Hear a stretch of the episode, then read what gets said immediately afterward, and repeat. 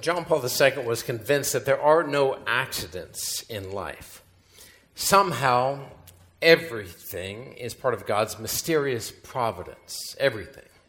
He believed this about events in general and about all the particular events in one's life, including his own. From his near death experiences in his youth and his papacy, to the election of a son of Poland as the Pope at that time in history, even to his Parkinson's disease that diminished his abilities. Nothing falls outside the scope of God's power to redeem the world, to make all things new. Nothing is by chance, as with the encounter in the gospel today. At about midday, Jesus and his disciples arrived at a place, a well, which had a long history for the Jews. Fatigued, he was thirsty.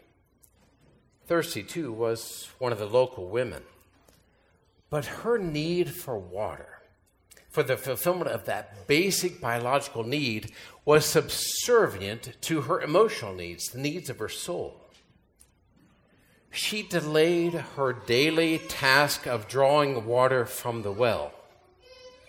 She delayed it well past the ordinary time of early morning when the weather was cooler and other women were around. Physically, she would have been safer in the midst of greater numbers. But emotionally, spiritually, that was perilous. For she was one of those women. Those women who get around with men. Five husbands. And the man she was with was not any of them.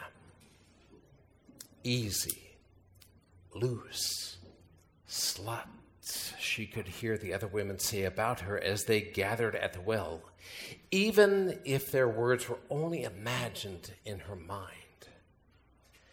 Better to take the risk of bandits and the hot sun at noon than fill their eyes and that shame.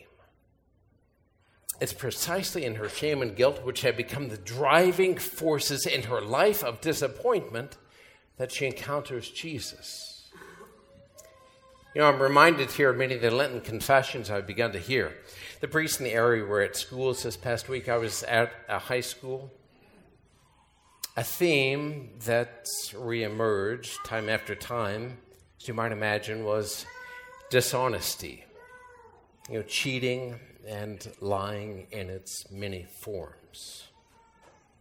Every time this was confessed, I thought I sensed a note of disappointment in the person. And so each time I asked them if they were feeling disappointed in themselves. Yeah, they said, every time. I feel disappointed in myself. That, I suggested to them, was such a helpful discovery, a real gift. For as with other sins, the temptation to lie promises that grades, apparent achievements, the way people perceive us will gain us what we want. I said, but what you've discovered, what you've found, is that if your character isn't good, if what's on the inside isn't what it should be, then nothing else can compensate for it, as your disappointment clearly indicates. Confession is where you're no longer defined by your sins, I told them, but by God's love, which sets you off in a new direction.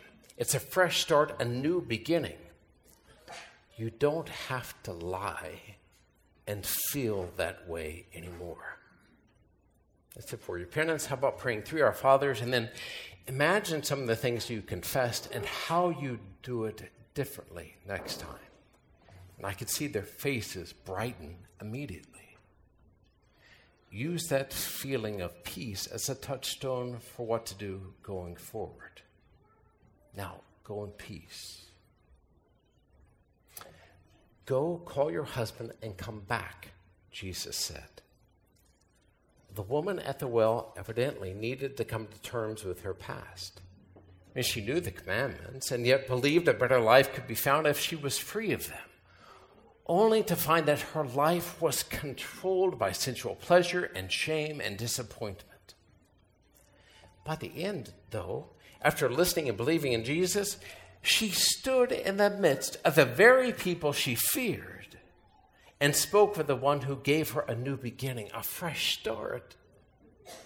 All that which controlled her, the lust, the fear, the shame, all that which developed as she dismissed God's words and a moral way of life, seems to have shrunk her horizons of hope to the things that pass in this world.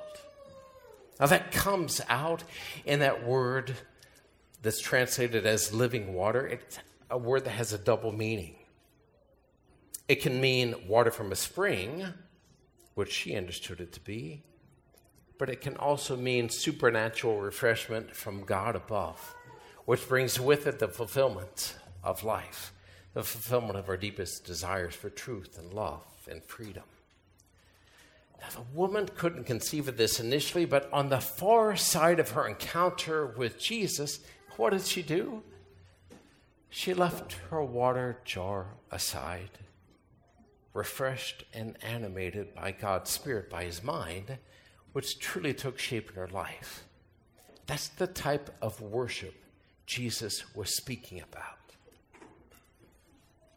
Friends, don't be afraid when things of which you're ashamed come to mind.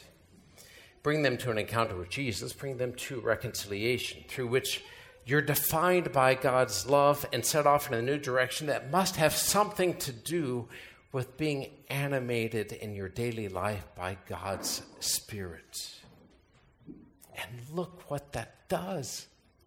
It opens the door for other people to discover what they're missing and needing. Even our failings can end up serving God's providence. That's no accident. That's God's power and his confidence in you who believe.